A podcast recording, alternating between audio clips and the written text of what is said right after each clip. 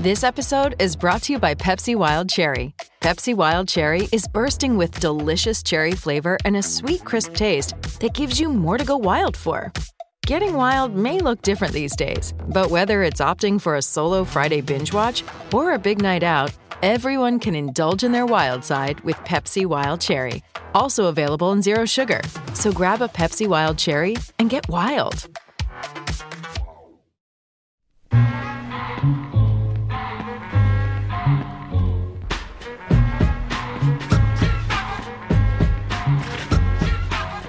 Welcome, everyone, to Rock M Nation Podcasts. Uh, this is like take number three. Uh, we're on episode nine, uh, season five of Dive Cuts. I am your host, 10. Sam Snelling. Uh, oh, uh, yeah, episode 10. My, uh, my fault. Um, things are, are going well, very clearly, um, at the start of our podcast. I'm your host, Sam Snelling. with me, as always, you've heard him already, our good friend Matt Harris. Matt, how are you? I'm well, sir. Um, thankful that I don't actually have to watch uh, Mizzou's most recent game again, um, and we can just talk about it and move on quickly. So last we met uh, was before Thanksgiving. Um, Missouri was uh, coming off a uh, pretty tough Monday night loss to Florida State. Uh, took a few days. Uh, enjoyed the Thanksgiving holiday. Probably lost at home to Wichita State in a pretty abysmal uh, offensive game, really for both teams. Um, if you read Study Hall at all, you you may have uh, noticed me saying that it's basically like this is the only version of a Missouri team that that Wichita State would have beaten that night. Um, they were they were bad. Uh, Missouri was worse. Uh, but then they turned around and, and got the uh, the illustrious Paul Quinn College to come to uh, Columbia and and and suit up for a matchup uh, that was just last night. So we're recording on Tuesday. Uh, they played on Monday. Mizzou won in a rout, um, but not the the biggest rout we've ever seen in Mizzou Arena. Um, mm-mm, mm-mm. It was what was the final spread? Thirty two.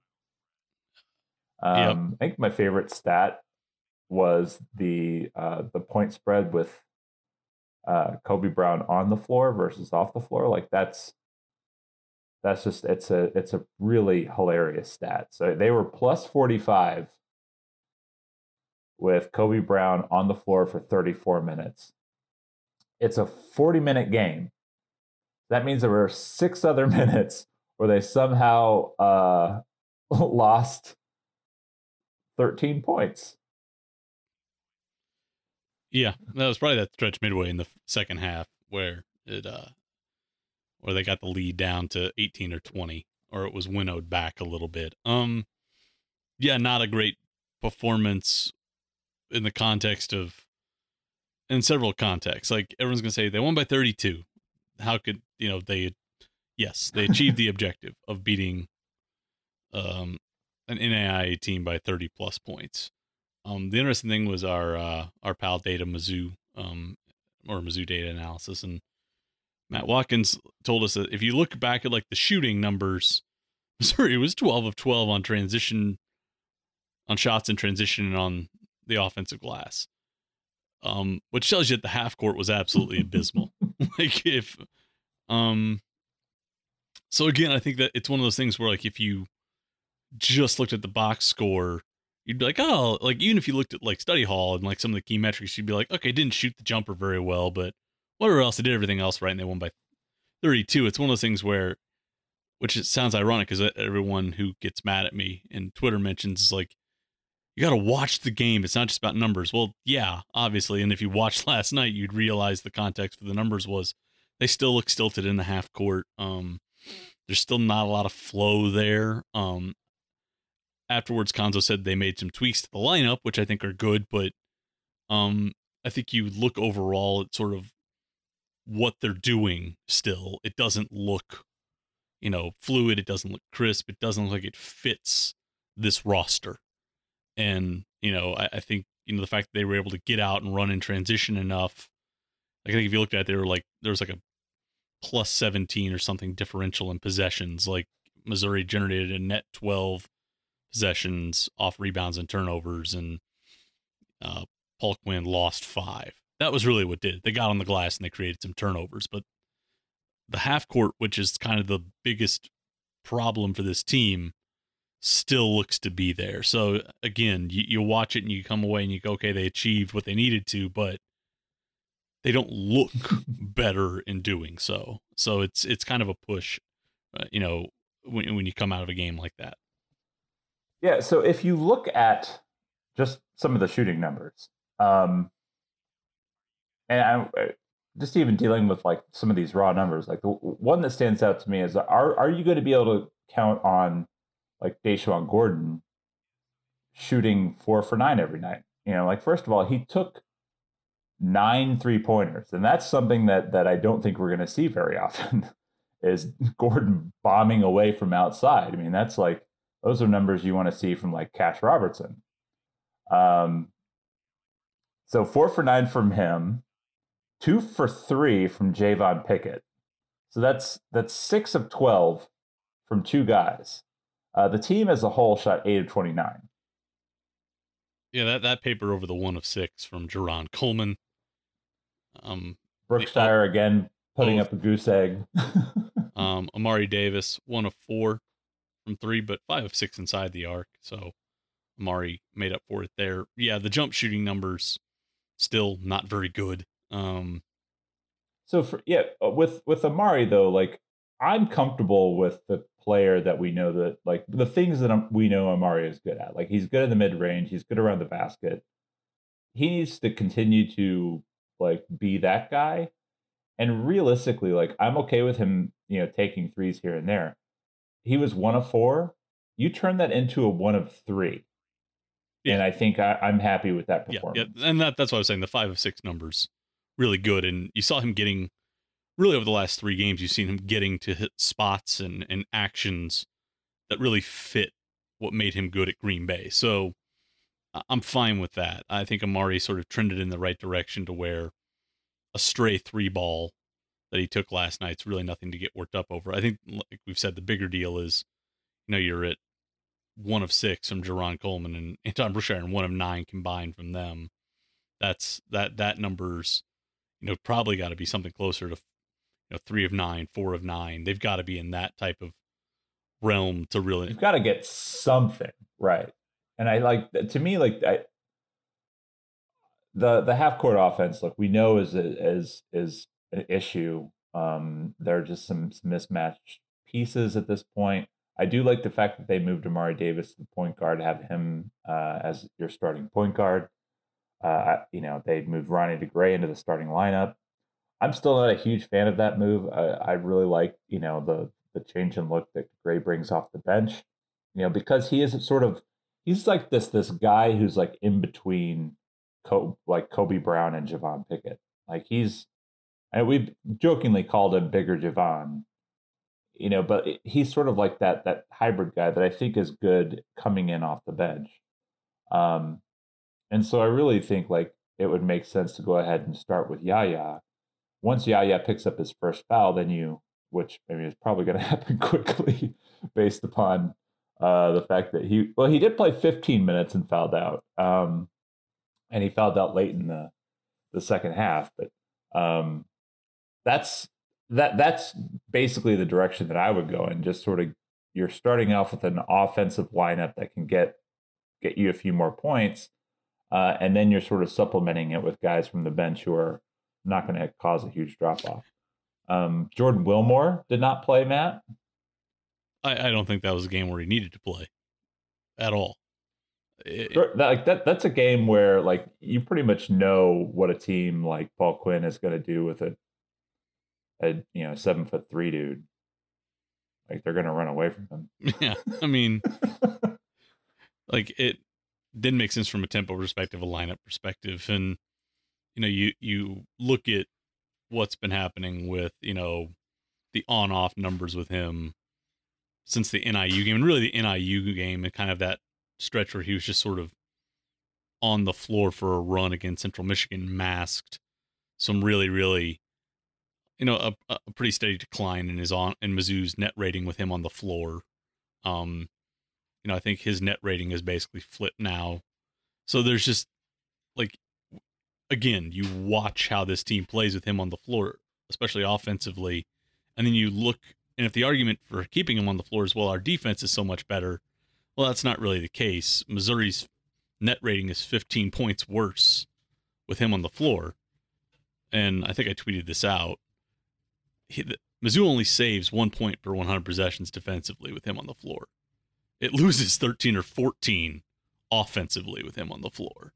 Like there's there's no world in which that trade-off is worthwhile. So that that's really what it's come down to at least for me is it doesn't matter if he plays good positional defense for a guy every so often around the rim.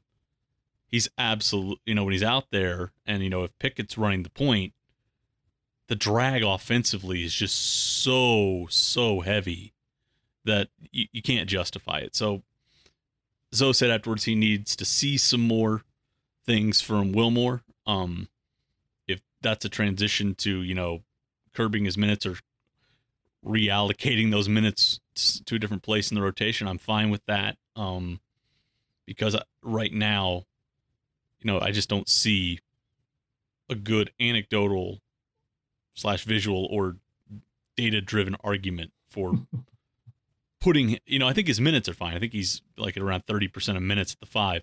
You've just got to shift where he is in the rotation. And I think some things can get cleaned up there. So maybe last night was the first step towards that.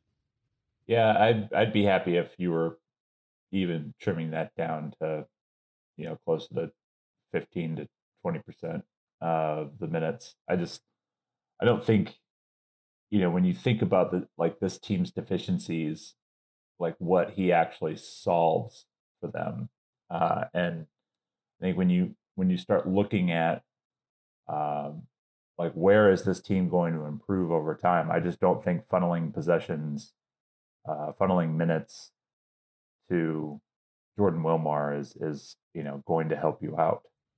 Um, yeah, I'm skeptical that it will. that's, that's that's being being kind. Um, you know, but overall, like you know, I I get the. It's it's always it's it's difficult to play in a game against a team like Paul Quinn, who who you you know that you can overwhelm them, and that, really that's why Missouri won, is they just they were able to overwhelm them. They overwhelmed them defensively. They overwhelmed them on the glass. Um, you know, Missouri struggles to shoot the ball. It didn't matter. They go get the uh, miss. Yeah, they can go get the miss. I mean, you know, Kobe Brown ended up with what twenty three rebounds. Mm-hmm. Um, you know, and you could just sort of see like he just had his he had his mind made up. He was just going to have a big night, you know, on the glass, and and went and got as many boards as he could. And and re- realistically, like Paul Quinn seemed like they were okay with him having a huge night on the glass. Yeah, I, I think a lot of teams have like at least defensively have sort of said, you know, okay, we're going to bail out, and they've done this since last year. We're going to bail out, and you can run up your defensive rebounding numbers because we're going to sprint back, set up, and doesn't matter if you grab the board and you tried to push off, you know, the and you had a guy who grabbed and, and decided to grab and go, we're already back and set, run offense. Like that that's really the calculus teams have made. So it's like we don't have this metric in the college game, but they do in the NBA called contested rebounds and contested rebound percentage, where I think that's a really, really I'd love to have that. I would love to know what percentage of Missouri's defensive rebounds are contested and how many of them they win. Because I think that would tell you a lot about one, how teams are sort of approaching this team in transition.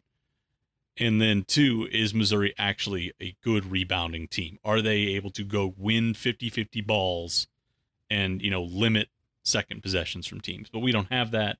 And Paul Quinn certainly didn't care enough last night to go to the glass. So, um, but hey, eat Kobe. If if you have the, if the buffet's open, get on it. Yeah. Uh, so as they stand, um, I guess we'll have a little bit of a reset here. Uh, they're four and three with uh, asterisk next to the four because one of those wins came against an NAI school, which according to some, Matt shouldn't shouldn't play those games at all. Um, they've got the last of their sub uh, 100 basketball games coming up in the next two games. One of those is a roadie. Ugh, ugh. I don't like it. And I would rather play Paul Quinn College again. a thousand times than have to go on the road to Lynchburg, Virginia, uh, and play Liberty. Uh, but that's what they're going to do on Thursday. Um, chances are most of you will probably be listening to this uh, before that game. Um, Liberty's been okay this year. They've actually uh, gone down quite a bit uh, in their uh, preseason ranking. I think they were 92nd. Yep. Um, talk about opening up with a patsy. Good lord. Uh, so their schedule so far, they played Regent uh, in their their home opener, um, and won 85 to 24. Mm-hmm. Mm-hmm. Sheesh. Um, then they played LSU and lost. Uh, that game was a lot closer. It got it got out Uh, of hand late. Yeah, yeah, it got out of hand. It, it actually mi- mirrored in a lot of ways the Missouri Liberty game last year, where you know Liberty really gave Missouri a lot of fits, and then all of a sudden, you know, LSU, Missouri did the same thing. Sort of goes on a little bit of a run, and next thing you know, uh, you're up eight, and Liberty starts to kind of panic a bit. Uh, then they lost to Iona, which is not that bad of a loss. Um, Iona also beat Alabama uh, this past week. probably so be a favorite in the MAAC. So they'll they might that's- they might be an auto bid team come March. yeah, anybody who hasn't been paying attention might might uh, not know that Rick Pitino is the head coach of the Gaels. He's given Alabama fits twice in six months. So he's got Nate Oats' number a little bit there. Just hasn't been able to get the win. Um, the loss to Manhattan's a little bit confusing um, there, but that's a neutral court game. Sometimes weird things happen on neutral floors. Um, they've beaten two uh, uh, two HBCUs out of the MEAC uh, in the past week, so that's where they are. They're at three and three. Um, little bit uh different Liberty team than kind of you're used to. Liberty is one of those teams that like gets old and seems to perpetually stay old. They aren't this year. They're kind of like Mizzou. They've got I think ten underclassmen and four freshmen, so they're and only and like Mizzou, only like one semi-proven offensive asset, and that's Darius McGee, who was the ASUN Player of the Year last year, and then a bunch of role guys trying to like grow into starters and some freshmen that are trying to fill in. So, um, Well, McGee has not been having the kind of year that I think a lot of people are accustomed to. Yeah. having uh, has not shot the ball very well. nope, nope. uh, from three anyway. Um, his effective field goal percentage is down. True shooting is down. Yeah. His uh, offensive rating is, uh, I mean, he was at 114 last year. He's at 94. Yeah. Uh, so far this year. So uh, definitely a guy who's maybe struggling a bit and probably not helping, um, you know, with with some of the struggles that that Liberty has been having. So it's this is definitely a game where it's it's interesting, right? Um, these are uh, as far as KenPom ratings are concerned, and and we're still filtering out, you know, previous data. Uh, so we always have to add that that caveat. Um, but these are two teams that are within like five places of each other. Mhm. Mhm. Uh, so you have Liberty at 133. Missouri right now is 128. Uh, that basically means that Liberty is favored um, on their home floor, according to KenPom.com. Um, you know, but it's a it's a it's a toss up game. Any game that's within a single possession is basically you know the, the algorithm saying this could go either way. Yeah. uh, and and certainly the algo reflects like the historic trend of like home teams winning 60 to 65 percent of their games and the usual home floor advantage is around two and a half to three points so it's a 60 percent win probability for liberty and a three point margin so basically KenPom has said this is a toss up and we're giving it to liberty because it's on their home floor Is, is how. So if if Kobe Brown is is interested in in continuing to just sort of single handedly win Missouri basketball games, I am all for him taking over and, and dominating the Liberty Flames. Um, both to, to, win this basketball game. Yeah, just like eh, outside of McGee struggling. Like how ridiculous is it that Liberty's mascot is the Flames? I don't know. I think I mean, I kind of think flames are dope. I'm fine with that. I'm I'm I'm, I'm fine with that. Um, just, I mean, McGee's struggling. They've got a guy in. I'm trying to make sure I can get to my KenPom page here. And Keegan McDowell's a pretty good off-ball shooter. Um, and but other than that, they really don't have quite a bit there. Like Kyle Rode's kind of a jack of all trades, but he doesn't do anything particularly well. Um, it's there's just not a lot of like. In some ways, Liberty is like Missouri. They are going to rely on McGee to carry them, and hope McDowell has a good shooting night and a third guy comes along, and that they can, you know, stitch together enough offense, you know, in a low possession game to to get the result. Um, I do think what this you know, but what they do do is, you know, they do turn the ball over. You know, they're young. They don't have a proven point guard. Um, so they they are turnover prone. They they give up. You know, they don't really get on the offensive glass all that much, and they don't get to the free throw line. If I'm Missouri, and you know, you see a team that's whose offense is 350th nationally and allowing steals, I'm amping up the ball pressure. I'm trying to do as I'm going to play small. I'm going to do as much as I can to avoid playing that pack line defense in the half court. And I would and I would expect in some ways Missouri to keep doing what they did against you know Paul Quinn. Go small, try and amp up ball pressure, try and get into the open court, play on the run, and all things holy, just don't make this a grinder on Liberty's home floor. So I think that that's sort of what I'm looking for is can they slow down McGee? Can they get out and transition?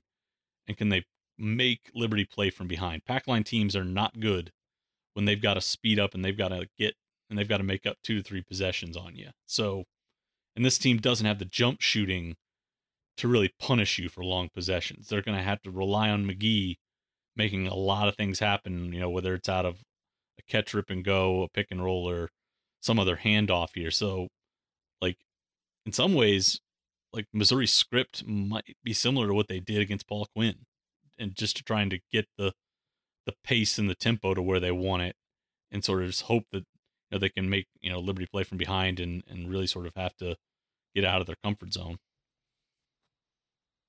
Did I see that uh, Liberty is possibly moving to Conference USA?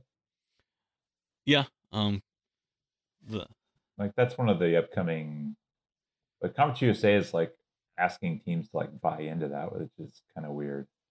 Yeah, and they're like asking FBS teams if they're willing to move up, or FCS teams if they're willing to move up. So uh, that that league is not in a in a great spot at, at this point with uh, the football uh, realignment round that's happening at this point. Yeah, but but no, this is this is a game where both teams are young. There's not a lot of continuity. Neither of them really deep deep go deep into their bench. You know, Zoe and Ritchie are both sort of conservative with two fouls, so they'll pull guys off the floor if they've got two of them. And, you know, the pack line wants to make it an ugly, ugly gap sound grind out game. We know Cuonzo's fine making things into into grinders and sort of playing ugly. So, you know, there's a world in which this thing bogs down. Missouri can't get its half court offense going any you know is already having problems doing that and then it's just in a raucous environment and it just gets into a bind there so it's it's not a fun set aside whatever you think about liberty as an institution this is not a, a the on court um situation is is you know problematic in, at the very least yeah so i mean uh, if you if you completely extract all of our I guess, moralistic reasons why we don't want to. Uh, Our ethical to quibbles like, with this game. Like this is a really difficult road game to take on for any high major team. Missouri's, I think, the first high major in in at least this decade to go there. So it's not like high majors are like, yeah, let's go to Lynchburg. That's how rare it is. Missouri's the outlier in taking this return game and giving this return game. That's just like, uh, it's still puzzling to me that they would they would schedule this game, and not even like as a two for one either. Yeah, that that's what's like this. that's a, this is a home and home. You can like get a, a, home and home with anybody. A two for one, I'd have been like, okay, yeah, maybe. Because yeah, like, like I don't like I don't want to make that trip, but it's a two for one. Like like Auburn has a two for one with SLU. Mizzou has offered a two for one with SLU, but they'll do a home and home with Liberty. Just mind boggling. But like I really don't have it like very many qualms with how Cuonzo Martin has scheduled his his non-conference opponents. I think in large part he does a good job of kind of having a nice balance. Like even this year, I realize things aren't going as we may have hoped. Um, you know, but it, they had a they have what uh, Utah and Wichita State, um, Kansas, Illinois, both, Florida State. Well, I'm, so Utah and, and Wichita State are both at home. And so those are two high major games, top 100 games you have at home. Um, like I like that's good scheduling. Obviously, Kansas and Illinois, you're always going to have Illinois in the schedule, so that I, you don't really give Zoe credit for that. That's just history. Um, and then really the same thing with Kansas. Like I don't, I, I don't really think Zoe is like, oh, I don't want to play Kansas. Like he'll just he'll go play anybody. Uh, so I think that's something that you accept. But you look at like this the strategy of of them kind of trying to find some decent uh, mid majors to play, at least you know decent majors from from good conferences. Like they played uh, Wofford, sort of, Oral Roberts, Northern Kentucky. They've played. Yeah, these are all teams that they've they've played in the past, and it's it's a good schedule. So it just doesn't make any sense to me whatsoever, like why you would home and home with Liberty. A home game with Liberty would have made total sense. Yeah, just even a one off. Yeah, a one off would have would have been absolutely fine, unless they were in a bind last year, hunting for games, and this was the you know they were up against it and they had to give a home home game back to Liberty to make it work in, in a COVID year. Yeah, mean, I'd have to go back and look at the the timing of yeah. like when when it was announced to see if there was anything like like that. But no, Liberty. I really like. I, I I guess you know like Martin was catching the uh some the flack from uh our our, our Arkansas uh, friends down there on Twitter for for scheduling Paul Quinn, but like I don't. I, I think every team needs at least like one just body bag game, like one game where you're just like if that opponent is showing up and they know that their their job is to get murdered uh, on the court. I'm fine with the Paul and, Quinn game because there was a recruiting rationale behind it. Like, well, yeah, fine. like I mean, clearly, I you know, there the the deeper rationale is there, but you know, I'm th- thinking of like you know what, what was it, Chicago State a couple years ago. I'm thinking of uh, what was the um, Alabama A and M and uh, Kim Anderson's. Like I think every year you have that one game that you're just like, we're just going to bring in somebody who's going to be awful, and we're going to just kick the shit out of them. Um, and I, I think that's basically what you know Paul Quinn is. So I don't, I don't, you know, and, and very clearly, like we've talked about the connections with the AAU program, the fact that it's HBCU, like that's all cool all these things are are good reasons to play the game. I don't have a problem with them playing Paul Quinn. Um, but yeah, like it just doesn't make sense to me that they're they're going on the road to play Liberty. Go to Chaifetz or go to JQH. Go to one of those two venues. Yeah, you'd at least have some some of your own fans in the building. Yeah. Go go to Southwest Missouri. Go or, or go to SLU. I'd do that instead of play Liberty on the road. Like I, I rather they they'd have done uh, Bradley like uh, a two for one. Go to Northern Iowa. Go to Drake. Go oh, play. Man, I feel like you get get hammered in Northern Iowa. Um, but go to Loyola Chicago. Like go go play one of those go to Valpo. There's plenty of like really good mid-major programs in the Midwest you could go to and do a home and home with. Um, that I'm sure would be fun, but nope, going to Liberty. Um, this feels like also like we've said before. This feels like one of those opportunities in a flip game where no, even if Missouri had not gotten off to a poor start and had not looked as as poor as they have at times, um, that you would want to get a result here, um, just because, you know, the from like we've said from mid December to late January, that six weeks is just brutal, and you know you, you know we, even if you didn't think this was a tournament team, which I don't think you or I did or anyone did, you wanted to stack some results here, and this was an opportunity to flip one um, still is. So you'd want to see him pick one up here. Um, this game has always been sort of marked as a loss by almost any analytic system. Um, so maybe it can help replace, you know, the debacle against UMKC if you flip the win column back.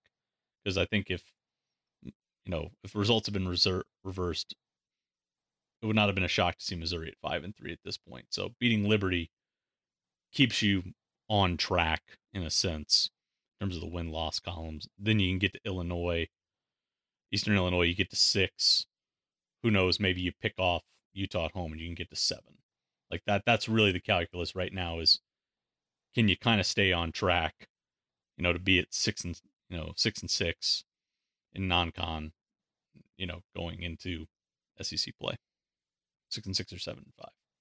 So what does, what does Missouri have to do uh, in this game for uh, for you to like feel better uh, about the the progress this season? I want to see him come out and control a game from start to finish. Like come out, execute crisply. It doesn't have to be a blowout. Like I'm not saying they got to walk into Liberty and blow them off the floor, but come out, execute crisply, build a lead, maintain game control, and just look like a team that's able to put together some consistency for 40 minutes. Because that's what they're lacking right now. Like I even within the Paul Quinn game last night, they put together a run of 8 minutes of play and then they wiped that out in the second half with a lull. Like you just haven't seen this team put together you know, we can talk about the Northern Illinois game as a complete game from the defensive perspective, but you haven't seen a complete performance from this team yet. And that's what I want to see. And that's still not going to get like to steal your metaphor to get my hand away from the panic button. But right. that that's the thing that's going to that would probably be the only thing that would like change my outlook at this point would be to watch them put together a complete 40 minute game, especially if they did it at a tough road environment like Liberty I think that would that would count for a little bit. Um, to to see him do that, to see that would count as a step forward for me. What would be yours? Uh,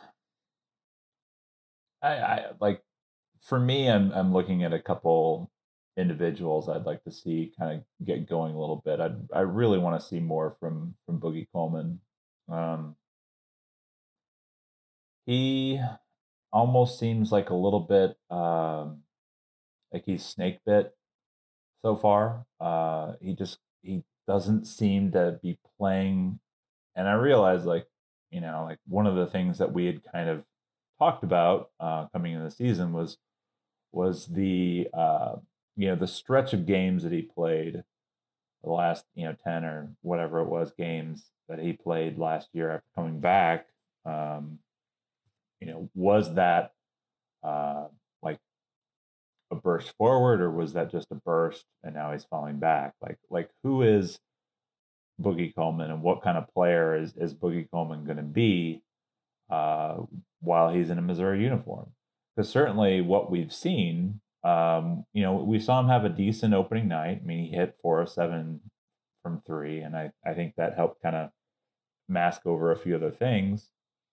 Uh, you know, but since that game, he's been really turnover prone. Um, you know, he's not shooting the ball well. Uh, I think his you know, he's he's hit one three outside of that game. He's so in in four games, and then the rest he's he's over. So, I mean, he's just not shooting well. He's uh, he's been a little better, you know, kind of taking the ball to the cup.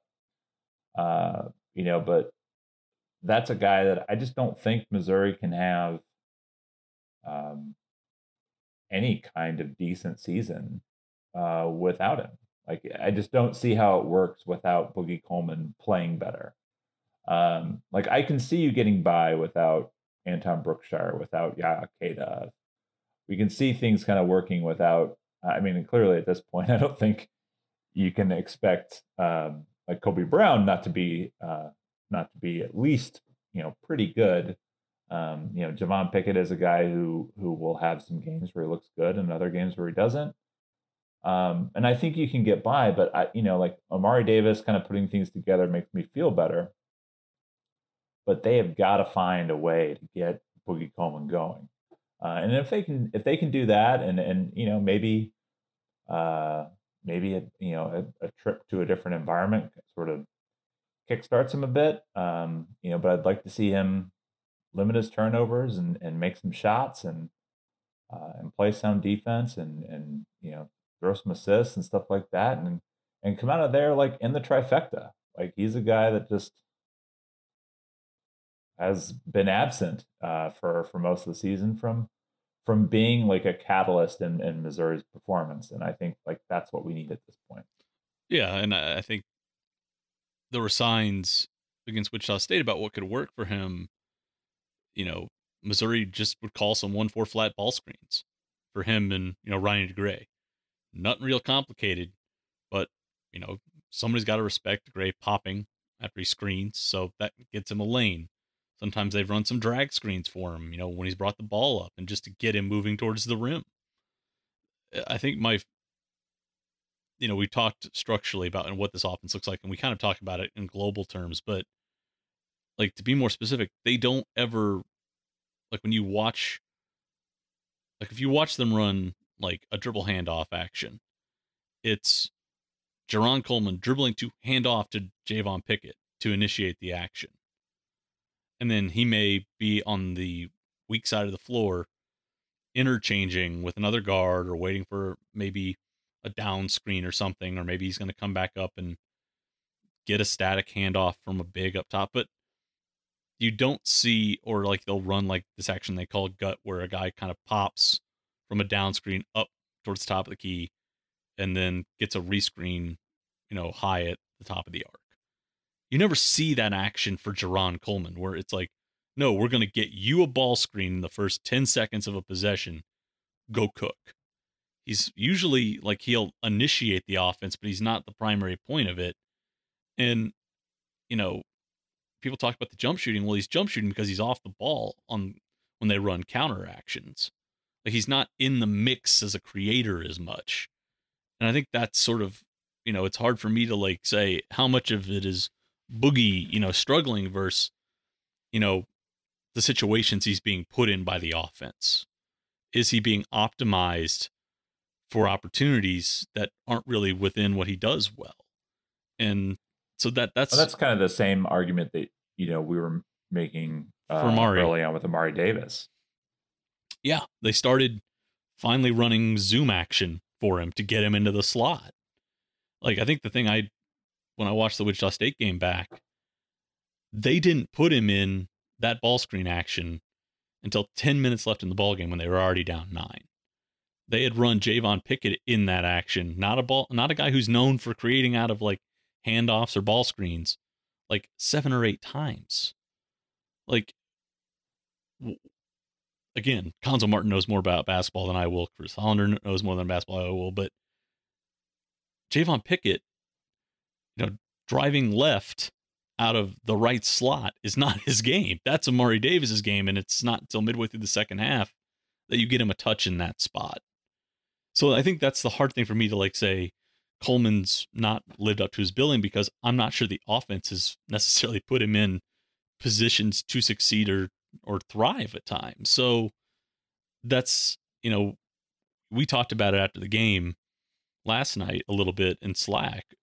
You know, the first step here is getting the rotation figured out But after they do that, I think they've really got to look at okay, how are we using guys within the flow of the offense? Is are the actions we running really meshing with what these guys' skill sets are? Because maybe Jarron Coleman is a guy who can carry this team, but I'm just not sure within the setting we've seen from him, or that's been you know, the setting that's been put in place for him.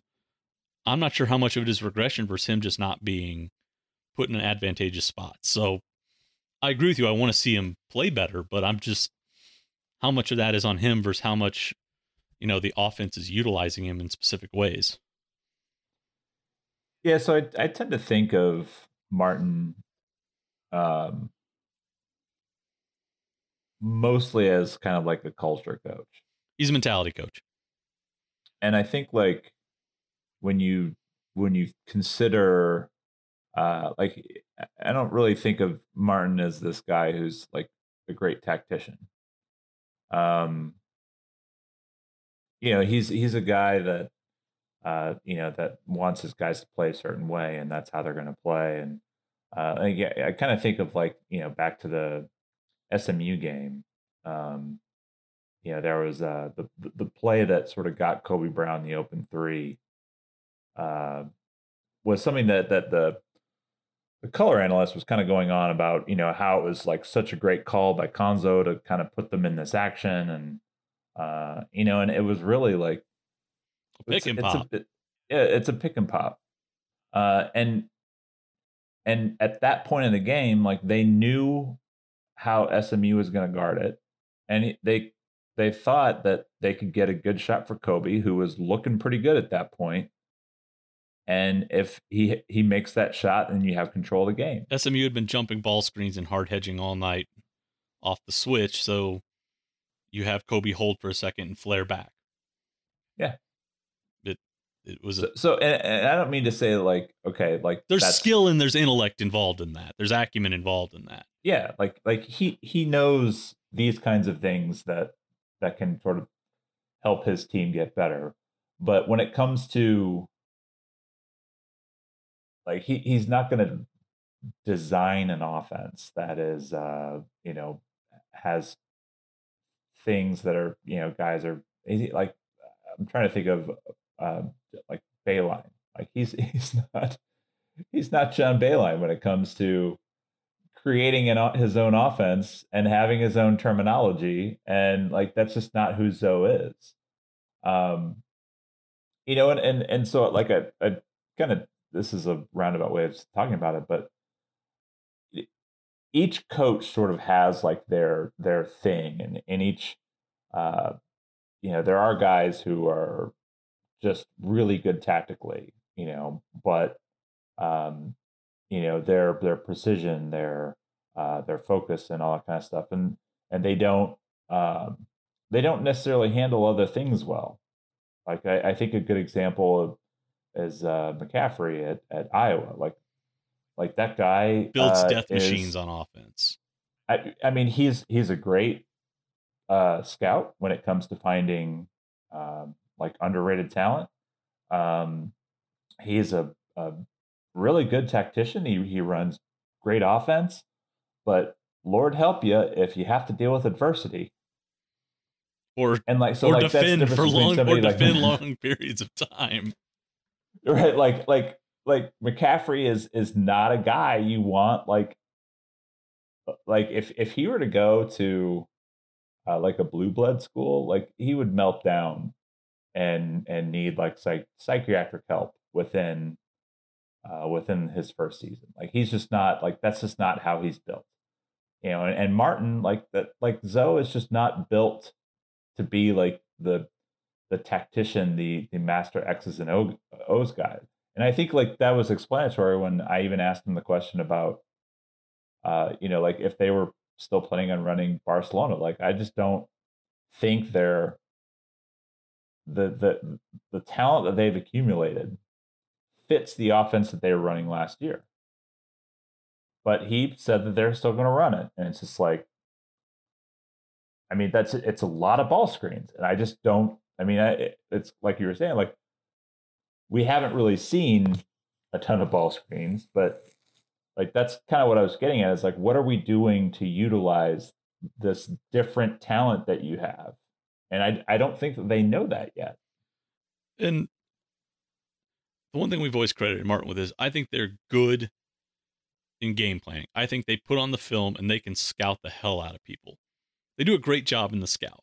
And I think they do a great job of building at least defensive scouting reports for what they want to do. Like I think and he finds guys who can execute the scout pretty consistently.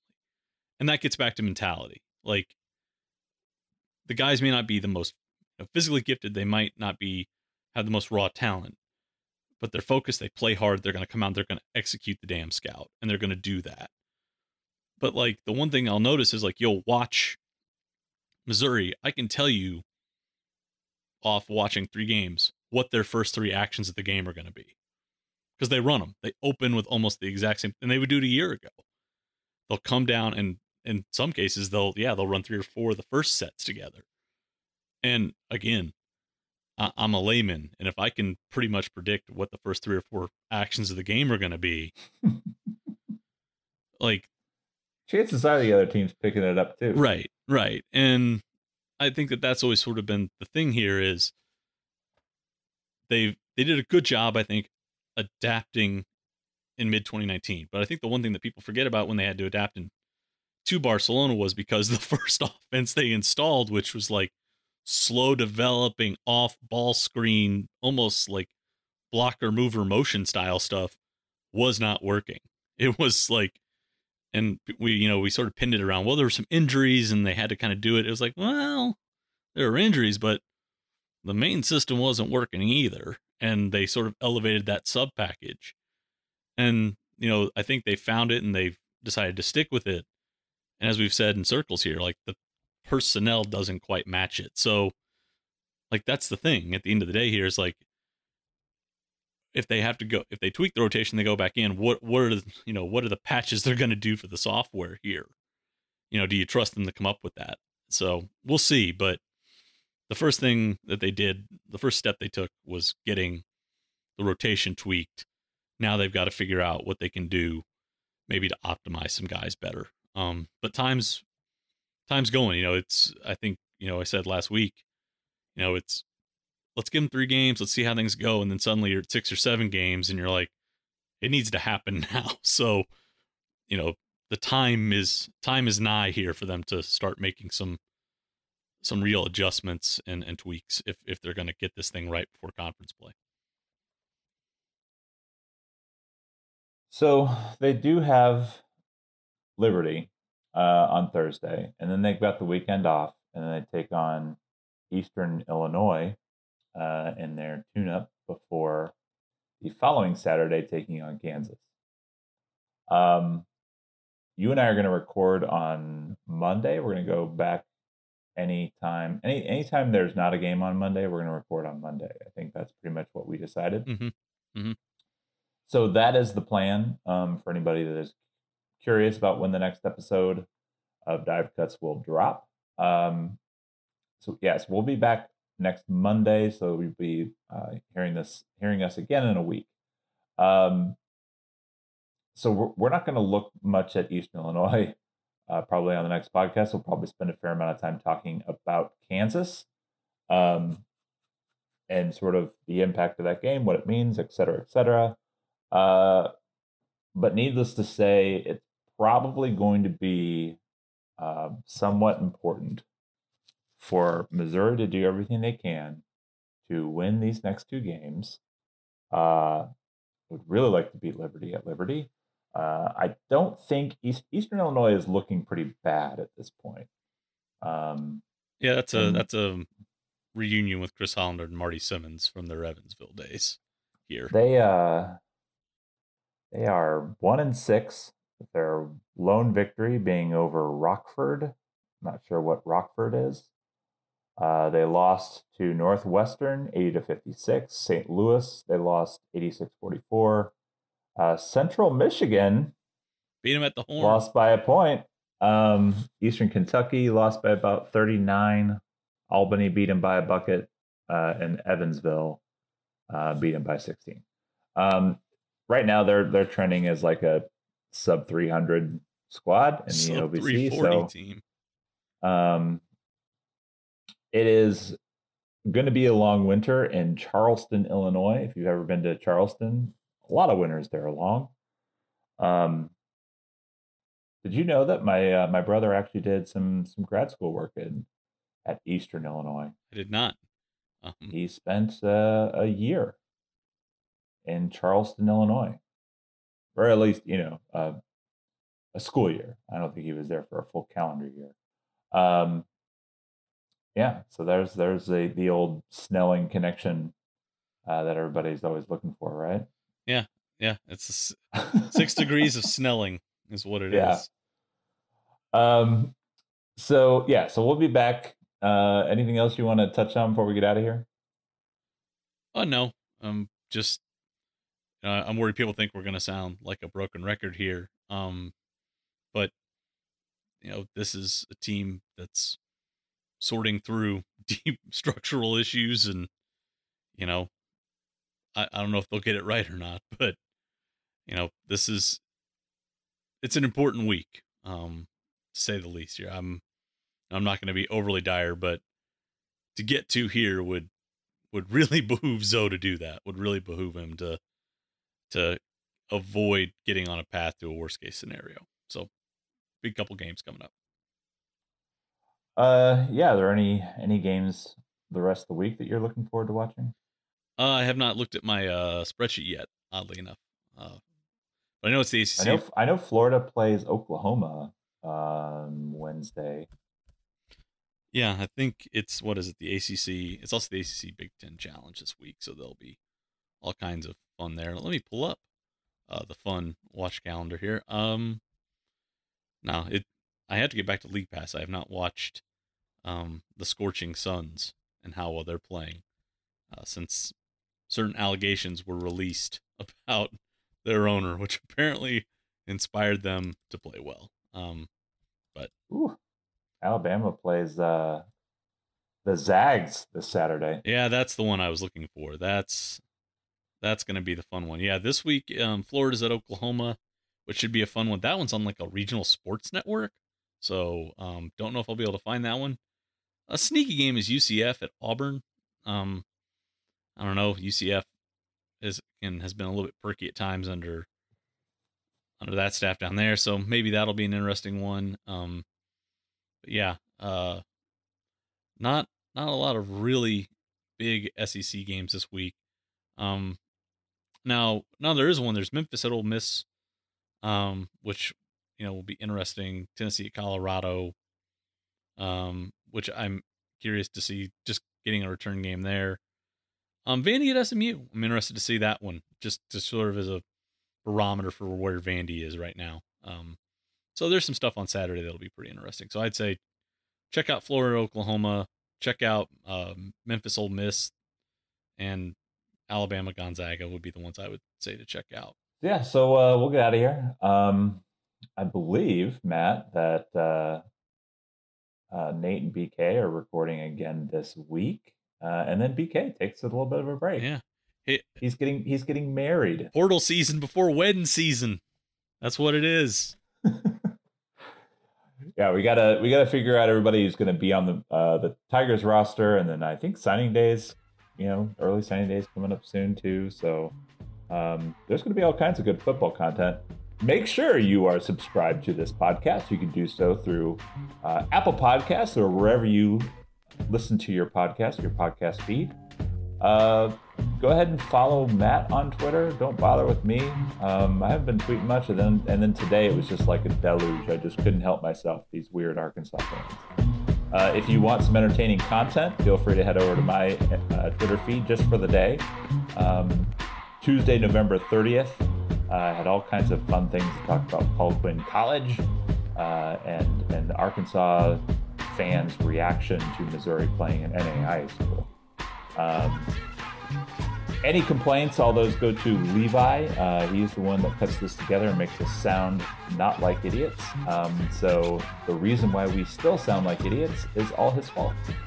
Uh, anything else before we get out? Nope. Thank you for listening, everybody. That's it. We'll be back next week.